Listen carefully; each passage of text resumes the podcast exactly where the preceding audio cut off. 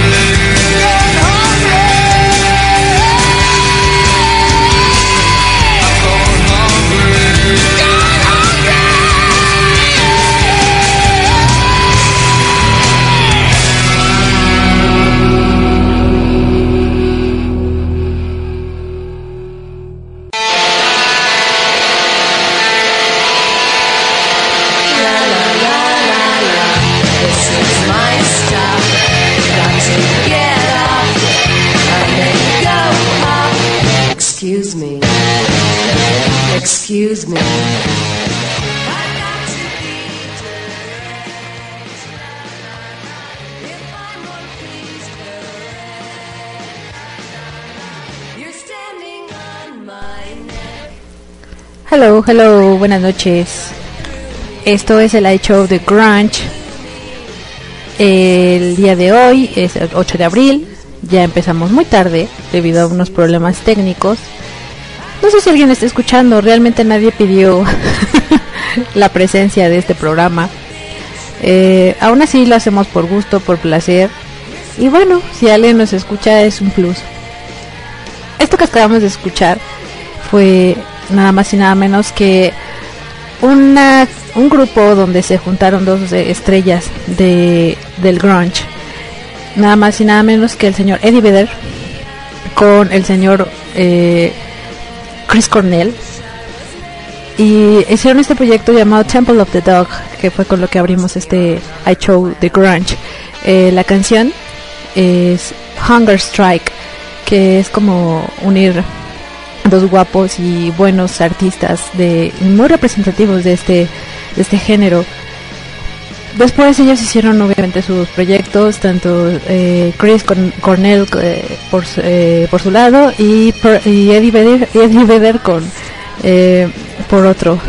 Pero se me hizo como bueno este la idea de agarrar esta canción que es como entre entre estos dos buenos artistas eh, este proyecto interesante que también es representativo de como un parteaguas o un, un preámbulo, no sé, un precursor en, esta, en este género. Yo soy Rose, le doy la bienvenida. Eh, espero si alguien está escuchando, diga hola. Eh, vamos a escuchar, pues esperemos un poquitín más de canciones, si es que así nos lo permite esta cosa que estoy teniendo algunos problemillas. Y ya saben, las vías de contacto a través de Facebook, a través de Twitter, usen el gatito iShow y pues mencionan en eh, el, programa, manden saludos si están escuchando. Y este, pues bueno, vamos a, tener las secciones de siempre.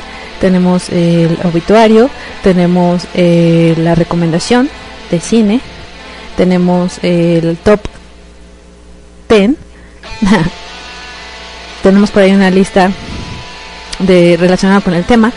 Y por supuesto la obligada y bien gustada eh, no tan sexosa entonces ya escuchamos esta este, esta banda de Temple of the Dog que como les decía junta a estas dos bandas.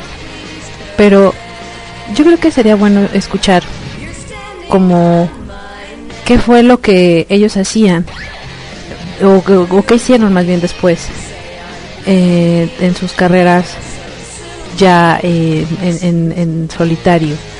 Entonces, pues vamos a ver esta selección de canciones para, para dar inicio a, a ver, eh, para Vamos a empezar primero con Pearl Jam y luego seguimos con otra banda. Esto es el light show de ando toda sacada de onda. I'm sorry. Ah, ah, ah. Se supone que ya había ya tenía yo aquí las canciones, pero como les digo, hoy estoy como medio torpezona. Y aparte mi eh, mi pues mi internet no no sé dónde mandó esa canción. Y es que me están hablando aparte por WhatsApp y me están distrayendo un poco. Pero qué les digo están escuchando de fondo o sea espero les guste. Algo que es como noventero y medio como representativo de la generación X saben de dónde es el tema que estamos escuchando, de, la serie Daria. y, eh, y pues bueno, vamos a, a escuchar. Pues yo quería primero a... Quería escuchar primero a... Mm, mm, mm, a Pearl Jam pero no encuentro la canción que ya había descargado. Que sé que esa no es. Busquemos, busquemos. ¿A dónde se fue? Ah, ah, ah. Aquí no está. Quiero darle un poquito de orden a esta a este programa. Creo que va a ser un programa medio fallido. Porque no estamos teniendo mucho mucho éxito. A ver, veamos si ya podemos. Ahora otra vez. Hay show. ¿Qué me están? Me están hablando por WhatsApp. Y yo quiero a fuerza poner esta canción. Mm, mm, mm. Ahora sí. Aquí está. Esperemos que ya después de este bloque musical ya me eh, tenga mejor eh, fluidez este programa. Les repito, vamos a escuchar eh, a este proyecto que emprendió Eddie Vedder después de Temple of the Dog eh, con Chris Cornell. Él emprende esta, esta nueva era con una de las bandas más representativas del grunge, quien por cierto viene a México. Vamos a escuchar esta gran canción. Sabrán por qué era mi afán de ponerla. Es realmente increíble. Vamos a disfrutar de eh, unos minutos de buen grunge, de buen rock and roll y de una excelente voz que es la que le caracteriza a el guapo Eddie Vedder.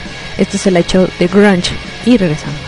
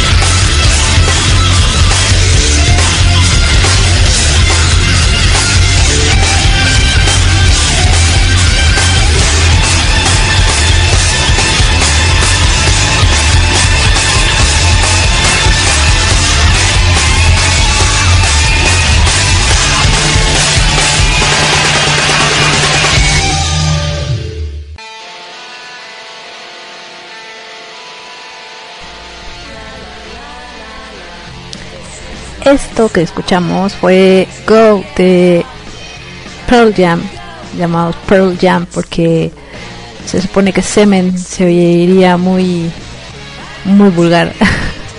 Decidió llamarle Pearl Jam. Y eh, ellos les decía están por visitar la Ciudad de México en noviembre, ya están los boletos a la venta y eh, bueno, eso es parte de lo que de lo que ellos hacen, de lo que ellos presentan. Eh, creo que es una increíble banda, es de las mejores voces que tienen el grunge y por cierto siempre imitada, jamás igualada. y eh, bueno, este es el momento de dar una recomendación. lo que yo les puedo decir es, no he visto cine nuevo que pueda yo recomendarles pero sin embargo les, les digo que ya falta poco para que termine la 58 muestra de cine de la Cineteca Nacional, lo cual estaría bueno que se dieran una vuelta. Hay eh, buen cine, ahí pueden ver este las opciones en el micrositio a través de cinetecanacional.net. Pueden ver las opciones, están eh, las reseñas, están los trailers, incluso ahí hay un, eh, un trailer de hecho con todas las películas de la muestra para que no este pues se les antoje, la vean. Y eh, pues yo espero mañana a ver el, una película de la muestra que se me antoja mucho. Y bueno, ya les estaré platicando dentro de ocho días si es que si es que se me hizo verla y qué tal estuvo. Pero bueno, esa sería como la recomendación rápida este de la de, de cine. Y por ahí estaría también bueno que se dieran una eh, una vuelta por eh, estas eh, películas. Vamos a dar al rato, por cierto, para que sepan la recomendación de alguna manera hecha top 10. El top 10 son las 10 películas que, que marcaron de alguna manera o que se influyeron por este esta escena del grunge. Entonces, 10 películas que noventeras que por cierto tienen ahí algo que ver con, con la escena grunge para que este vayan anotando. Y si tienen tiempo de ir a la Cineteca Nacional pues vayan. Y eh, pues si tienen el, no tienen tanto tiempo pues vamos a darles una serie que seguramente una una lista para que se pues no sé la consigan por internet o en Netflix si es que están disponibles ahí y que tienen que ver con este tema del grunge entonces vamos a seguir. Ya escuchamos a Pearl Jam. Eh, yo tenía pensado de poner otra canción. Eh, pero no la, no la no me permitió pues ponerla. Entonces mejor vamos a eh, darle paso a la siguiente banda que como ya les había dicho está pues de alguna manera eh, vinculada con lo que ya escuchamos, que fue Temple of the Dog y Pearl Jam. Es por supuesto, es Soundgarden. Al frente el guapo eh, ojiverde o azul de Chris Cornell, eh, increíblemente guapo, sexy, liderando este, este proyecto de Soundgarden. Vamos a escuchar un par de temas de, de esta banda y después regresamos para dar ya el triste, la, sección triste del programa que es el obituario. Vamos a ver un par de algunas personalidades que se nos fueron en este en esta semana y regresamos porque hay información, hay música y mucho grunge. Esto es. Sometimes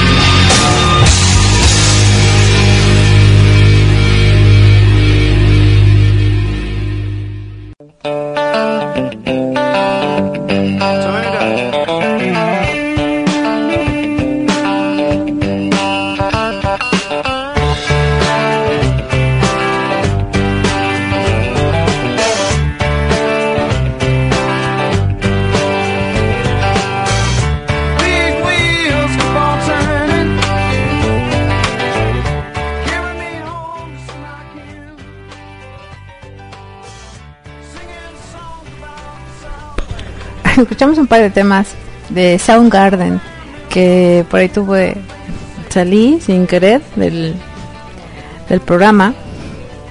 Y bueno ya estamos de vuelta con este atropellado especial de grunge. Y escuchamos primero Spoonman de Soundgarden y después un clásico que eh, cuando uno dice grunge inmediatamente aparece esta canción de Black Hole Sun cuyo video es rarísimo pero bastante recomendable ahí por una, un efecto que hacen en las caras de las personas que se les van como como deformando como quedó como muy surrealista dirían por ahí. Es un buen video es como muy icónico de este género y de, también de la del, arte pues relacionado con este con este género y bueno de fondo que estamos escuchando el fondo para para nuestro obituario desafortunadamente el día eh, el- eh, en estos días se supo el fin de semana el fallecimiento de Bob Burns. ¿Quién es Bob Burns? Bueno, es el responsable de la batería en esta canción que escuchamos de fondo, que es Sweet Home Alabama de Lynyrd Skinner. Eh, es una canción icónica. La voy a subir para que la escuchen. Esa batería que se escucha ahí en la canción es precisamente de Bob Burns. Bob Burns es el baterista, perdón, era el baterista y miembro fundador del grupo.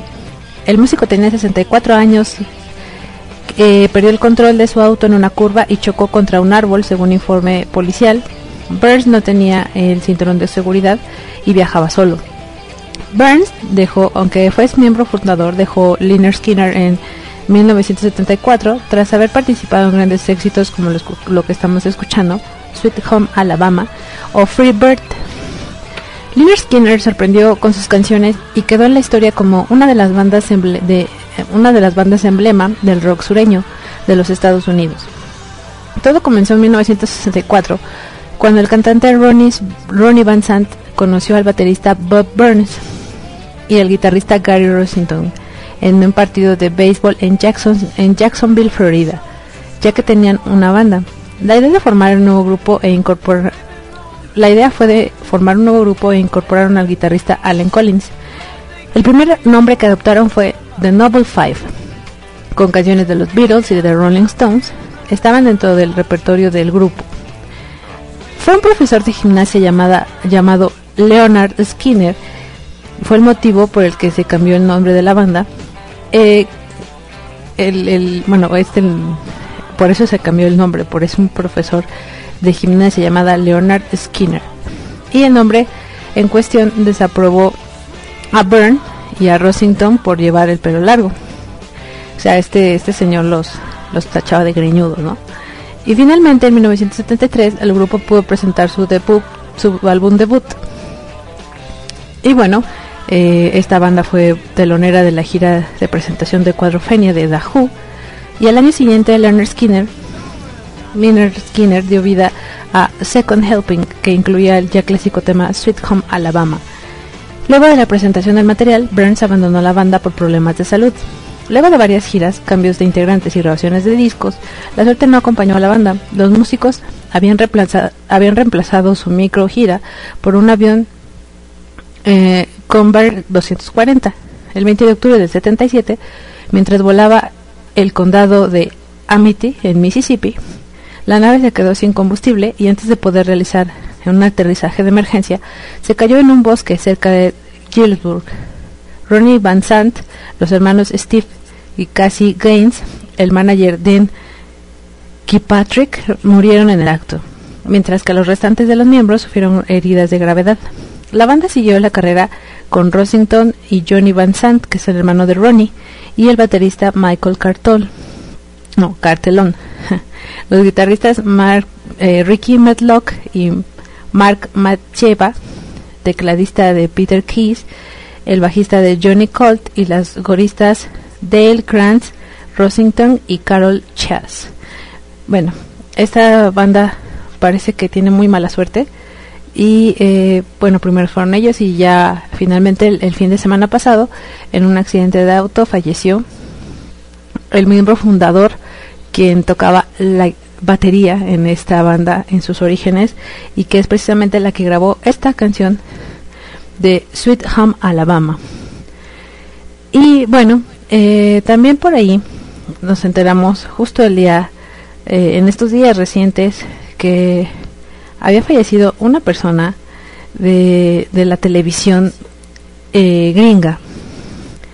Estoy hablando de que si ustedes eran fans quizá de, o sus papás, de la serie Los Dukes de Hazard, recordarán seguramente al, al simpático, el simpático eh, personaje de Roscoe Coltrane, de que era eh, el teniente o el, comisario Roscoe. Él es el que perse- perseguía a los a los chicos de los Dukes de Hazard y era encarnado eh, por el actor James Bent. James Best. Él, eh, conocido por su papel por el alguacil Roscoe en la serie de televisión Los Dukes de Hazard, falleció este lunes tras una breve enfermedad. Él tenía 88 años.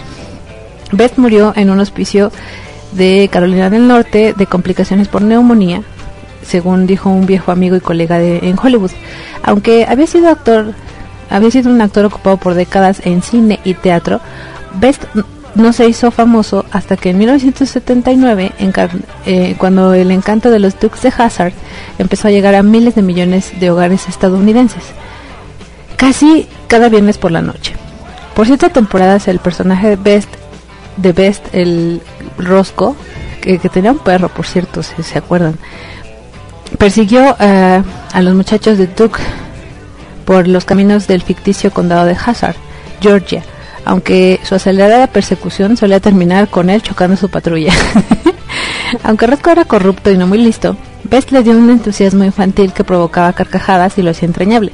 Su personaje se hizo conocido por su risita distintiva y frases como la de espósalos y rellénalos cuando hacía un arresto. Uno de los programas de TV más populares a inicios de los 80, Los Dukes de Hazard, duró hasta 1985 y fue inspiración de películas para TV, una serie animada y videojuegos. Ben Jones, quien interpretaba al mecánico Cooter en la serie, escribió en su Facebook, Jimmy Best era la persona más constantemente creativa que he conocido. Cada minuto de su larga vida lo pasó actuando, escribiendo, produciendo, pintando, enseñando, pescando, involucrándose en muchas otras eh, pasiones de su vida. Él nació en eh, Kentucky, Estados Unidos, el 26 de julio del 26, y quedó huérfano a los tres años y fue adoptado por Armen y Esa Best, quienes cambiaron su nombre a James y lo crearon en una zona rural de Indiana. Best sirvió en el ejército durante la Segunda Guerra Mundial antes de iniciar su carrera como actor. En los 50 y 60 actuó en papeles eh, variados con series como La Dimensión Desconocida, Bonanza y el show de Andy Griffin, La Ley del Revólver, y más tarde en las películas de Burt Reynolds como Hooper y The End.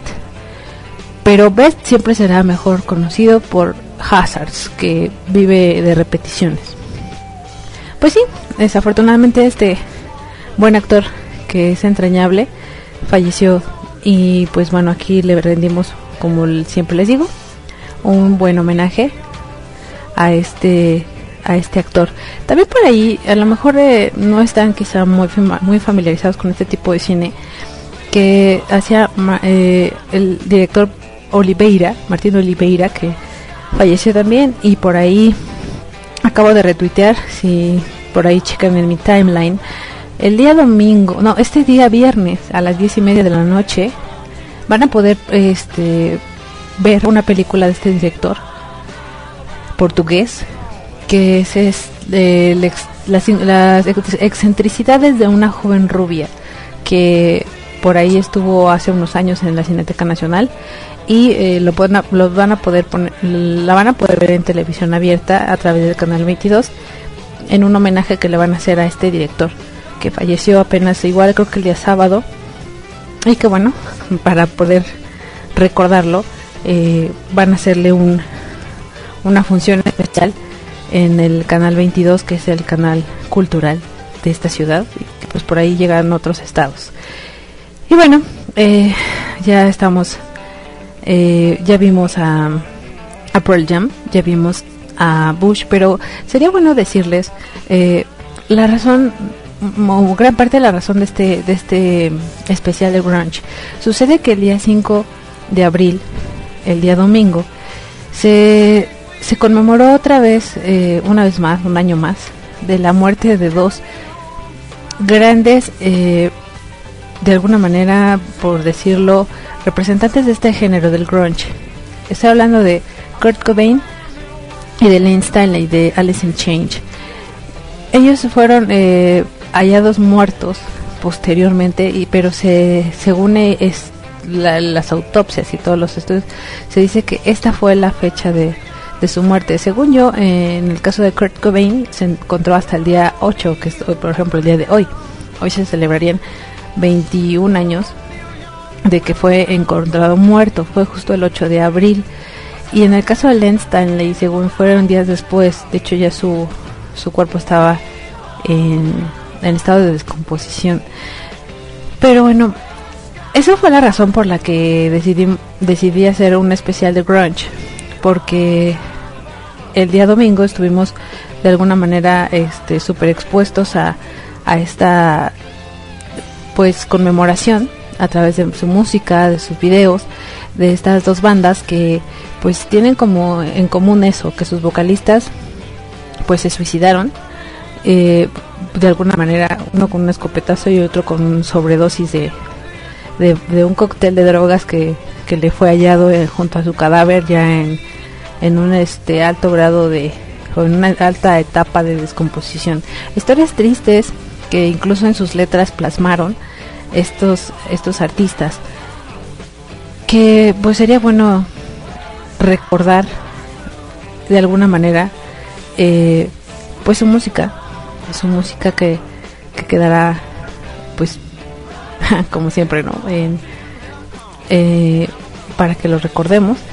Yo no soy yo yo sé que muchos este piensan que Nirvana es como eh, la banda más importante del, del, del grunge. Creo que es la más popular. Mm, quizá no para mí no sea la mejor. Para mí no será la mi favorita. Pero yo creo sin duda que es la más popular.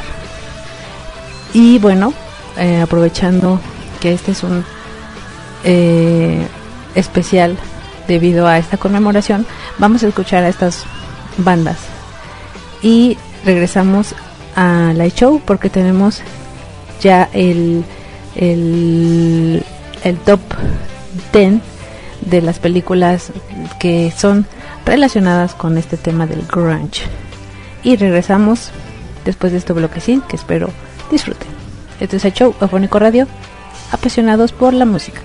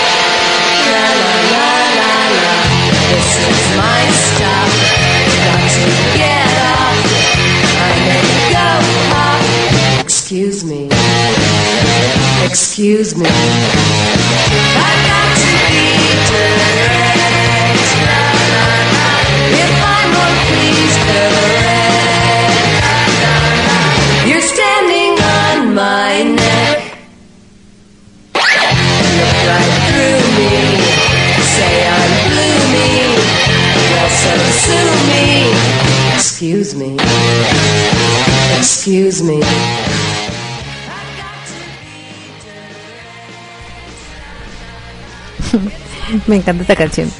Bueno, lo que escuchamos fue eh, estas bandas que tienen en común lo que ya les había dicho y sobre todo esta increíble casualidad que primero fuera Kurt Cobain quien se diera un escopetazo en la cabeza según la teoría oficial que por ahí sí pueden checar esa teoría de la, de la conspiración que se plasmó en un documental llamado Kurt and Courtney eh, que por ahí produjo la BBC pueden hacerlo y darse como uh, a las teorías de la conspiración sobre la muerte de Kurt Cobain que de alguna manera sugieren que fue un asesinato, no un suicidio y que todo apunta a que fue su viuda que le convenía mucho que el, el joven eh, Kurt Cobain muriera puesto que él ya estaba pensando en dejarla y un divorcio le representaría un 50%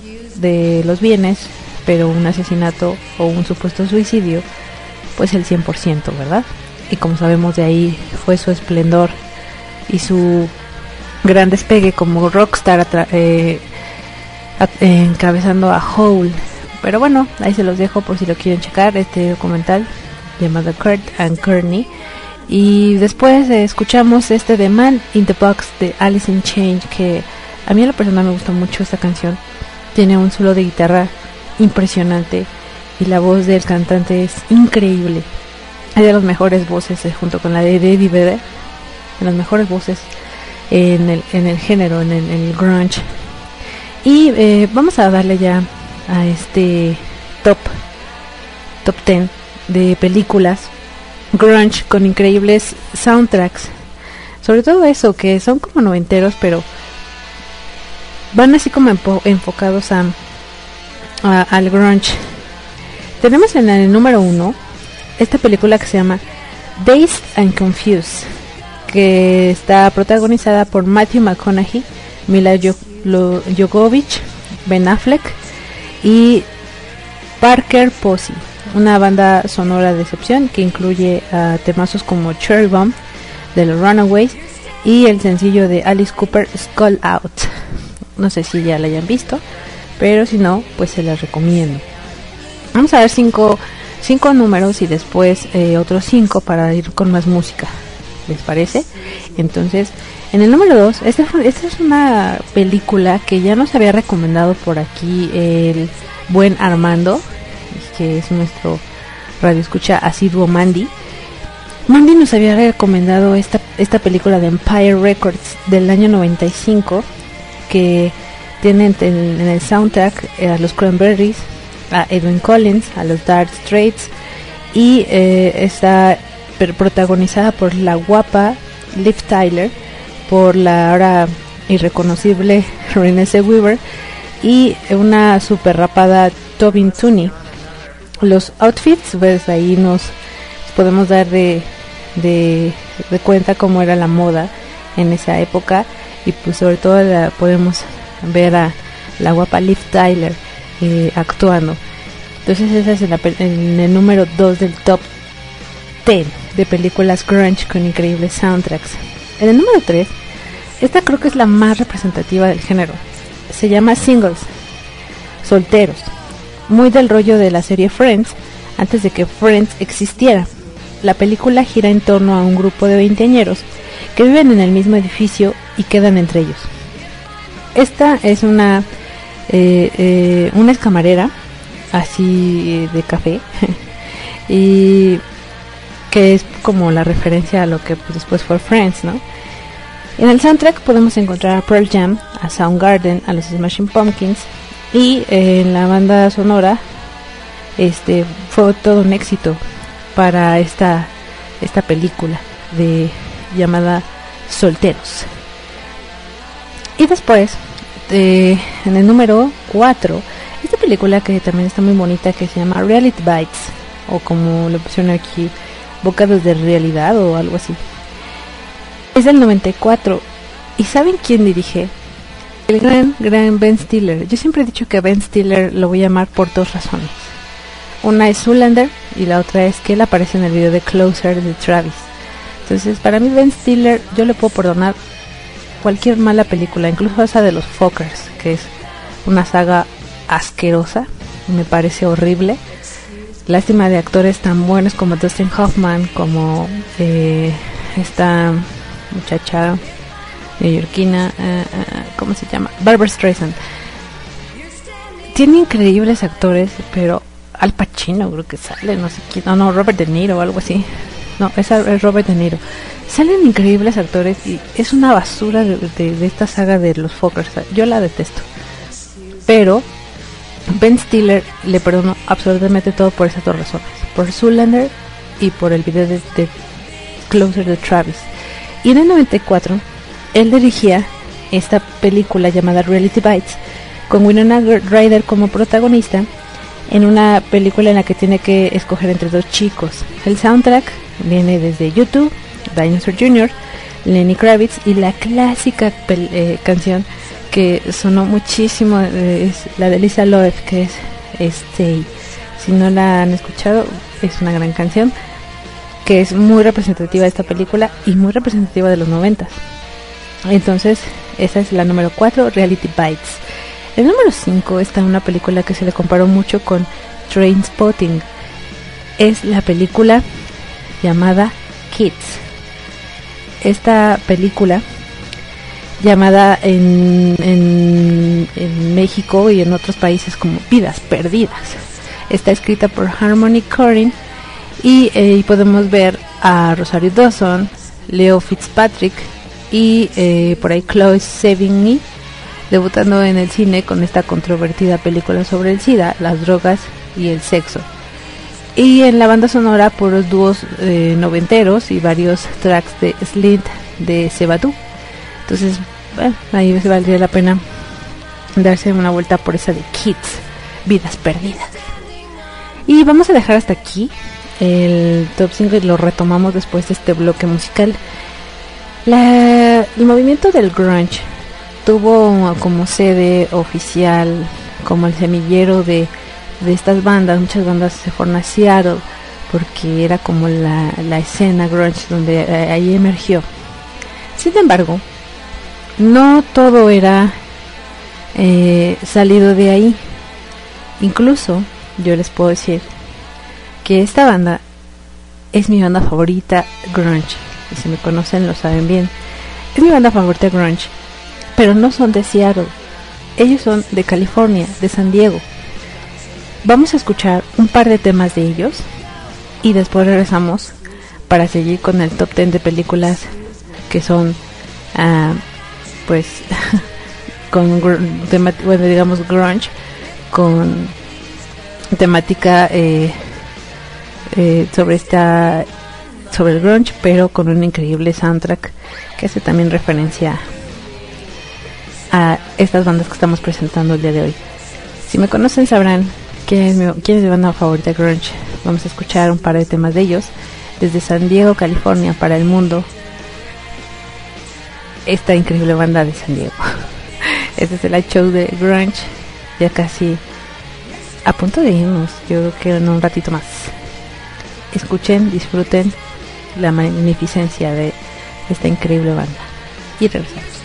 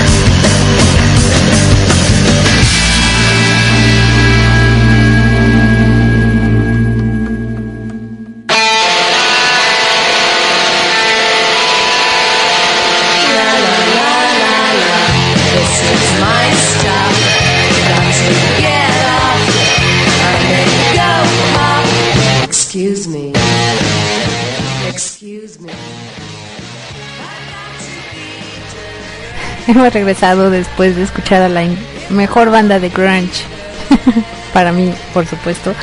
Esta increíble banda liderada por Scott Wayland y por ahí los, eh, mm, de alguna manera, dueños de la banda, los hermanos de Lío.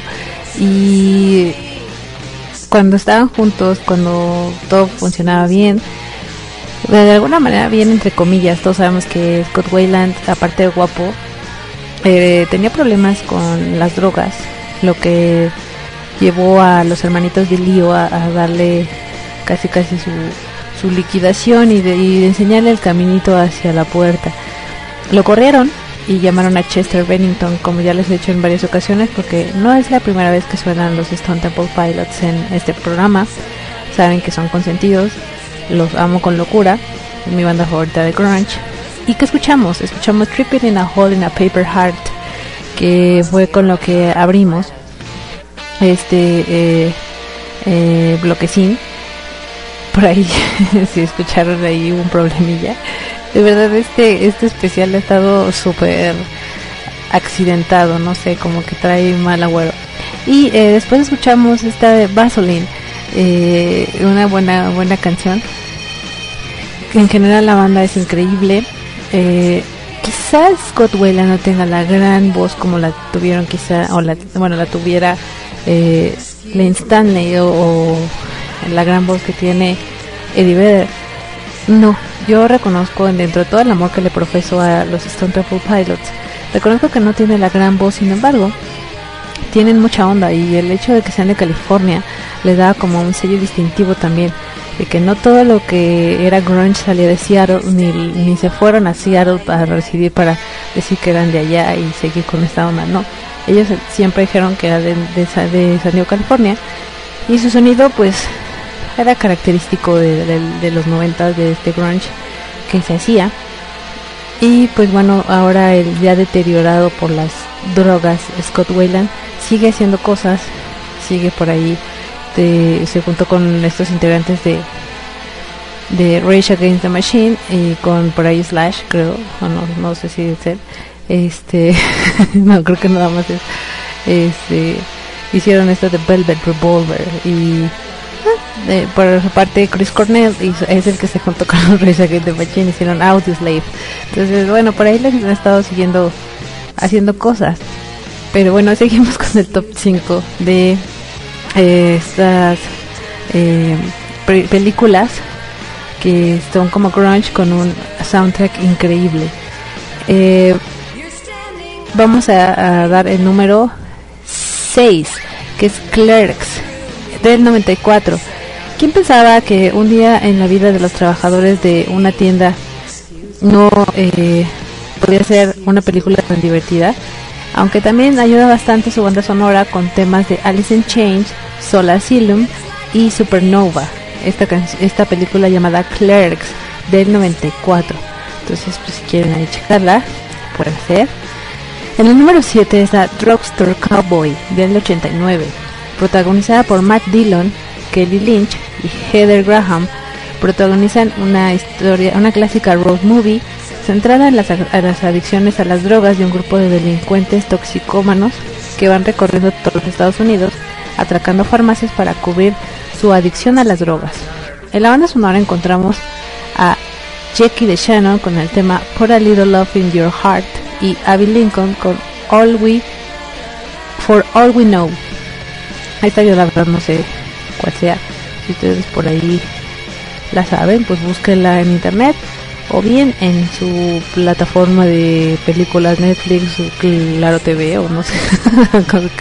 este, algo así. En el número 8 está la película Rebelión de las Ondas de 90.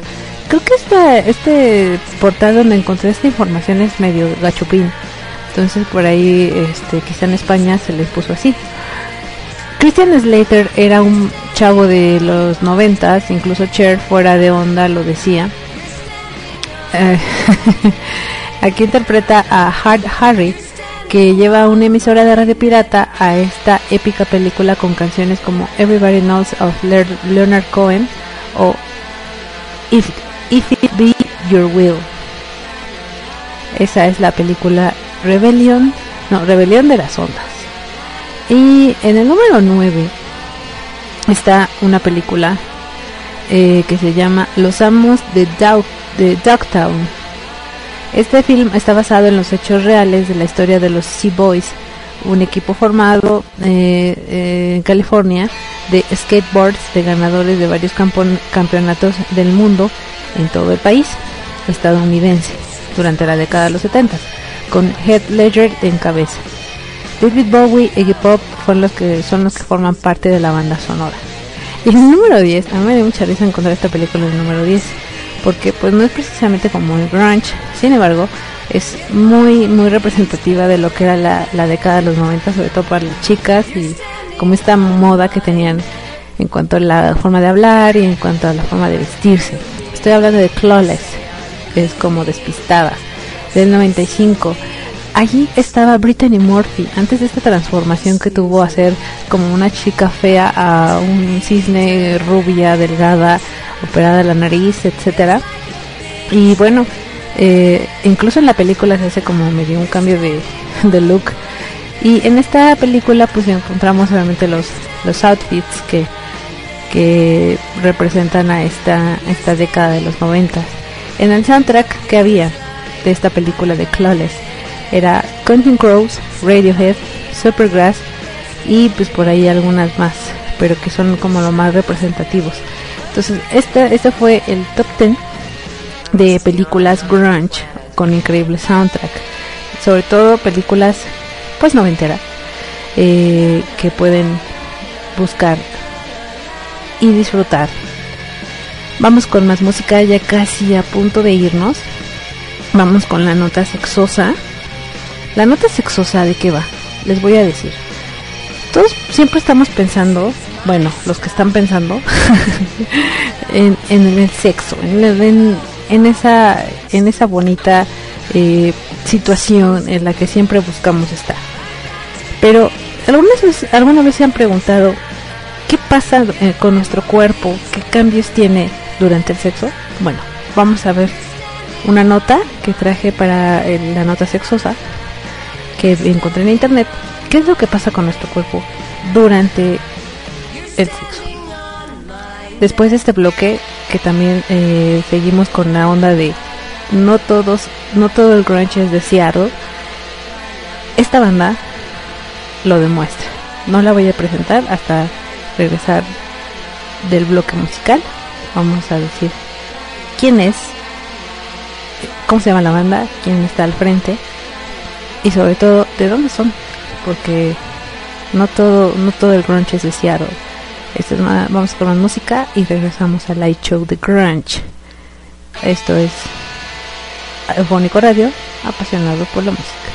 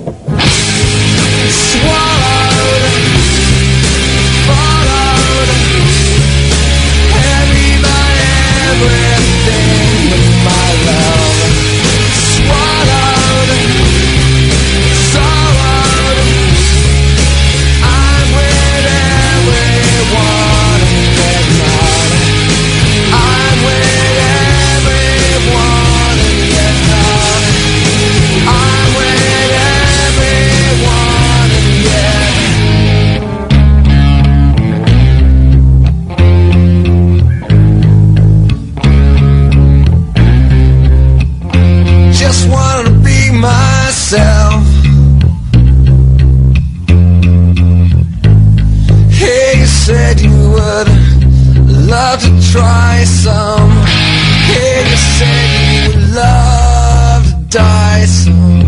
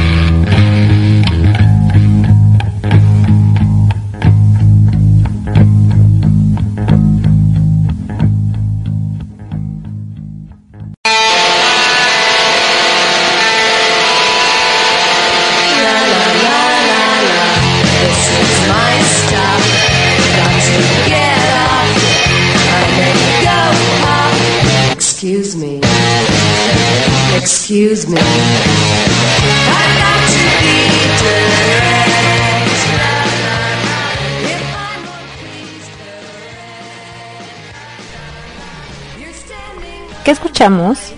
Escuchamos, como les decía, en esta en este bloque del especial de grunge, no todo es Seattle. Eh, primero escuchamos a los Stone Temple Pilots de San Diego, California, y después escuchamos a Bush, esta banda inglesa, sí, mientras todo el mundo hacía Britpop en el Reino Unido, esta banda hacía grunge, liderados nada más que nada menos que por Kevin Rosedale, quien ahora es el flamante esposo de Gwen Stefani y su padre de dos, dos o tres hijos, no sé, no les llevo la cuenta. Eh, este guapo cantante de Bush eh, hacía grunge en su natal eh, Reino Unido. Escuchamos primero una increíble canción llamada Machine Head y después una más tranquilona llamada Swallowed, que es clásicas de, del grunge y como les digo, no todo es Seattle, no todo fue allá. También hay bandas que se dieron en, en- en otros lados que fueron representativas de este género. Tengo comentarios en Twitter del señor Adolfo que no sé si está escuchando. Me está echando porras por el, el playlist, creo que este le ha sido de su agrado. Y les doy las gracias porque pues sí, eh, pues refleja un poco mis gustos y me da gusto que también a él le guste. Ahora bien, me hace una petición. Me dice que quiere rola de rock en tu idioma. Lamento decirle que este es un especial de grunge y los caifanes no son grunge. Sin embargo, no porque él me esté escuchando, eh, bueno, más bien, yo solamente le puedo decir al señor Adolfo, alias Bofops, que se espere, porque justo tenía yo pensado poner un par de canciones que quizá, no sé, tengo como la leve sospecha que le puedan gustar de una banda que pues hizo por ahí guiños con el grunge y la música alternativa en los noventas. Entonces, eh, yo le recomiendo que quiere, si su rola de Caifanes igual más adelante en un especial de rock en español o rock mexicano que pienso hacer en, próximos días, pues la pida y pues quizá la escuche.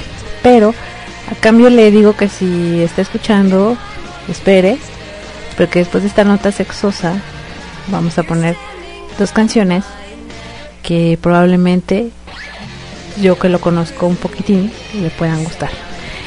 Entonces vamos a ver qué pasa con nuestro cuerpo de acuerdo a esta nota cuando eh, tenemos sexo, que lo titula este este sitio las etapas del ciclo de respuesta sexual.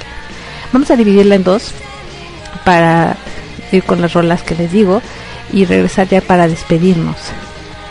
La nota dice así. Cuerpo reacciona de diferente forma a las dis- distintas fases del ciclo de la respuesta sexual que el de tu pareja. Es importante que sepas cuáles son esas diferencias. Por eso, te da las armas para hacer más intensa tu relación y podría ayudarte a identificar las señales de cualquier problema sexual presente. Una pareja se acopla bien en el baile. Una pareja que se acopla bien en el baile es digno de admirar. Ambos se mueven al ritmo de la música, dan los pasos adecuados y hasta parece que pueden adivinar y anticipar los movimientos del compañero. Esa compenetración no se improvisa por más aptitudes que se tengan, se perfecciona. Pues bien, la relación amorosa es algo parecido a un baile en, lo, en la que ambos pasos, en los que ambos conocen los pasos, se acoplan a la perfección. Los movimientos no tienen que ser idénticos, solo hay que saber cuándo esperar y cuándo acelerar o dejarse llevar. Todo en el debido momento. Como las sinfonías, el ciclo sexual tiene sus etapas o fases. ¿Sabes cuáles son? Son exactamente cuatro. La excitación, el plantiu, que sería como la meseta, el orgasmo y la resolución. Tanto los hombres como las mujeres experimentan estas fases, pero a ritmo diferente. Por eso no siempre alcanzan el orgasmo a la misma vez. La intensidad y el tiempo de respuesta varía según la persona, y el conocer esas diferencias te ayuda a comprender mejor las reacciones de tu cuerpo y el de tu pareja y a intensificar la experiencia sexual. Por lo general, el ciclo completo en la mujer dura unos 15 minutos, mientras que en el hombre puede llegar al orgasmo mucho más rápidamente, en 3, 3 y 5 minutos. Disculpen la risa. Por eso, no hay que desesperarse ni pensar que ello no se está haciendo algo de forma adecuada si la pareja no puede alcanzar el, el orgasmo al mismo tiempo. Vamos con la fase 1. ¿Qué pasa durante la fase 1? Que es la excitación. Esta fase puede durar desde algunos minutos hasta varias horas.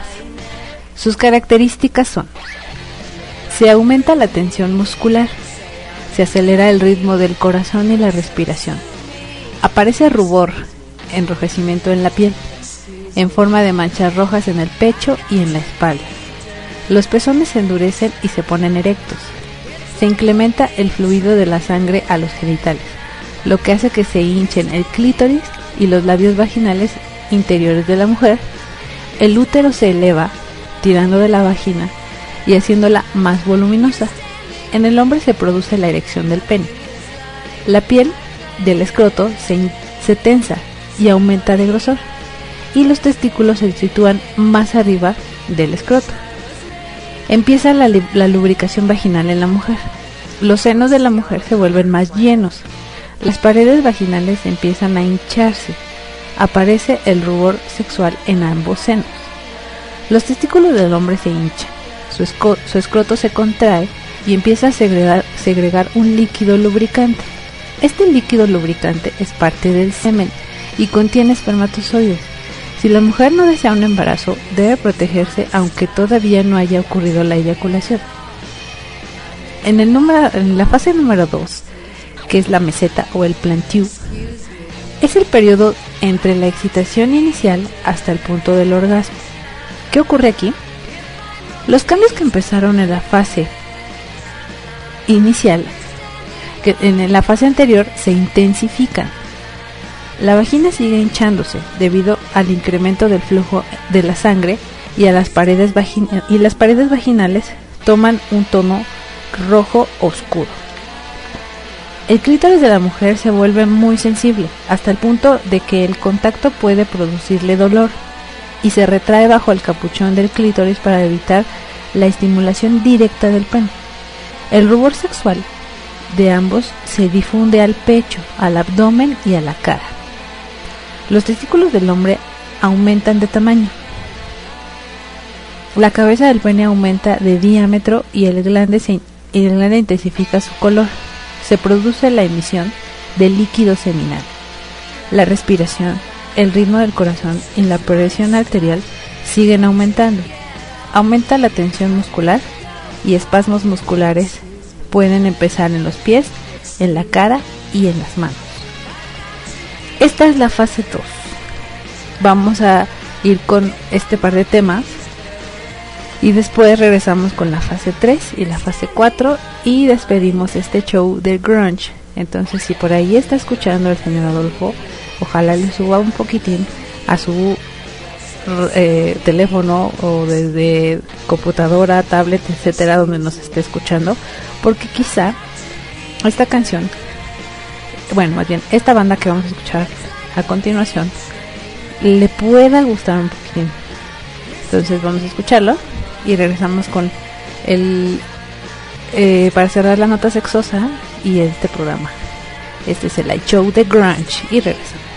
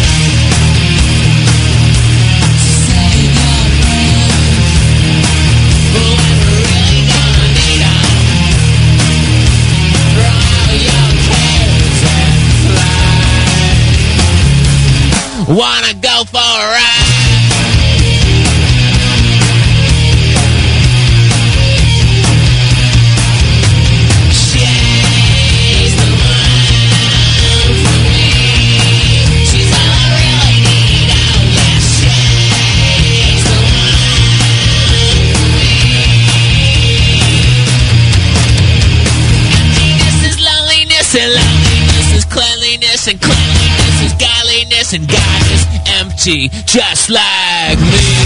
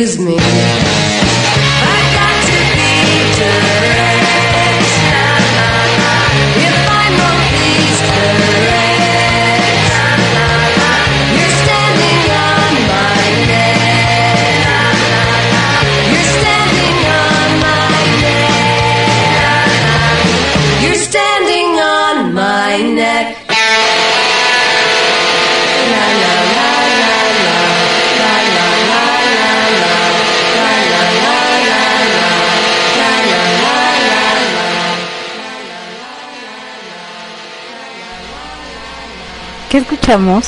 Escuchamos eh, a los Smashing Pumpkins con Zero. Eh, ahora, yo quería poner otra canción, pero no me la dejo poner. Entonces, bueno, vamos a terminar con la nota sexosa. No, no tengo alguna manifestación de del señor Adolfo, entonces quiero pensar que no está escuchando. Pero bueno, eh, ya ahí está esta canción que de todas formas iba a salir. Y ya ni les digo cuál era la otra, porque nada más vamos a romper corazones. Y era una baladita bastante hermosa de los Smashing Pumpkins. Eh, pero no se quedará ya después. Hoy sí tuve mucha mucha mala suerte en, este especial de, de Grunge. Eh, y vamos a terminar con las dos fases que, que quedan de la nota sexosa y el final de este programa. En la fase 3, el orgasmo o el clímax del ciclo sexual es la fase más corta. Y por lo regular dura solo unos segundos. Sus características son Empiezan las contracciones musculares involuntarias. En la mujer se producen contracciones rítmicas en la vagina. El útero se contrae al mismo ritmo de las contracciones vaginales. En los hombres, las contracciones rítmicas de la próstata y del pene se producen más rápidamente y resultan en la eyaculación del semen. Va decreciendo en intensidad y en frecuencia después de las primeras emisiones. La presión arterial, el ritmo cardíaco y la frecuencia de la respiración están en su mayor intensidad. Se producen espasmos musculares en los pies. Hay una poderosa y repentina liberación de la tensión sexual y el, ru- el rubor sexual puede aparecer en todo el cuerpo. Por ahí tenía un dato este de, los espa- espasmos mu- musculares en los pies. Yo sabía que por eso los tacones dan ese esa forma al- a los pies de la mujer porque es como la forma en que los pies, la forma que toman los pies cuando uno está teniendo un orgasmo. Eso era lo que yo sabía, que los tacones dan este este esta forma al pie como si tuviera la mujer un orgasmo. Ahí se los paso para que sepan. Y bueno, ya finalmente vamos a la fase 4, que es la resolución. Durante la resolución desaparecen los espasmos musculares y el cuerpo regresa lentamente a su nivel de funcionamiento normal. Las partes que se hincharon o que tuvieron erección vuelven a su tamaño y a, color eh, a su color previos. En las mujeres desaparece el rubón y la hinchazón de los pezones y los senos y el clítoris recupera su posición. En los hombres, luego de la eyaculación, la erección desaparece progresivamente. El rubor desaparece inmediatamente después del orgasmo. El esfuerzo anterior deja cubiertos de sudor a los dos miembros de la pareja. Algunas mujeres, si reciben en este momento más estímulo sexual, pueden regresar con rapidez a la fase del orgasmo y pueden experimentar orgasmos múltiples. Chequen eso, qué, bendición. en su cara, hombres. Los hombres necesitan un tiempo de recuperación después del orgasmo, llamada periodo refractario, durante la cual no pueden llegar de nuevo al orgasmo. Durante este periodo, la duración de este periodo varía de un hombre a otro y generalmente se alarga con la edad. Esta fase se caracteriza, se caracteriza por una sensación de bienestar, de intimidad más estrecha entre los dos y a menudo fatiga. A grandes rasgos, estas son las cuatro etapas del ciclo de la respuesta sexual que, explicadas así, suenan un poco mecánicas, pero que son diferentes en la realidad. Usa esta formación para identificar esas señales en ti en tu pareja y en el próximo encuentro para que puedas disfrutar ese baile que sin duda será mucho más hermoso y gratificante y cuando hay amor y deseos de complacerse mutuamente. Entonces ya tienen ahí estas fases explicatorias de lo que representa la lo que implica tener sexo. No nada más es tenerlo por tenerlo, es una explicación qué pasa en nuestros cuerpos durante este gran, como lo dice la nota, baile. Y bueno, hasta aquí llegó este show. Ya es hora de ir a dormir, ya nos pasamos algunos minutillos. Pero bueno, estuvo muy accidentado este, este programa. Eh, faltaron muchas canciones, por supuesto, que no me quiso poner. Esa fue la razón por la que mm, de alguna manera no me quiso poner algunas canciones. Alcancé a bajar algunas, otras ya no. Total que fue un relajo este, bastante feito. Y bueno, eh, les repito, las eh, el- este, este podcast estará, espero yo, ya el día de mañana disponible para que lo puedan escuchar. Y eh, vamos a despedirnos con, por supuesto, no puede ser otra que la mejor banda grunge para mí. es eh, una canción de los Stone Temple Pilots, una canción que yo amo con locura. Es la letra maravillosa, la melodía es maravillosa, la voz de Scott Wayland en esta canción es maravillosa. Es una rola perfecta. Y con esto vamos a cerrar el I Show the Grunge, que pues por ahí sí faltaron algunas bandas como que influenciaron a esta a este movimiento, pero pues igual después haremos una segunda parte. No creo, no los vi muy entusiasmados con este con este tema, Pero bueno, eh, a mí sí me gusta y quería aprovechar esta onda de la conmemoración de la del aniversario luctuoso de estas dos personas grandes íconos de la música grunge. Y bueno, no digo más, gracias a los que escucharon, gracias a los que eh, descargan los podcasts y hacen por ahí la labor de compartirlas. Les agradezco mucho. Esto fue la show, yo soy Rose y los espero el próximo miércoles. Ya estaré viendo qué otro tema por ahí les pueda agradar o les nos pueda, sobre todo a mí, porque bueno, este es un caprichín. Me despido, les deseo una buena noche y esta increíble canción es quizá mi favorita o la que yo más amo del género de mi banda favorita es Wonderful y la letra lo dice absolutamente todo. Esto fue Show. Buenas noches.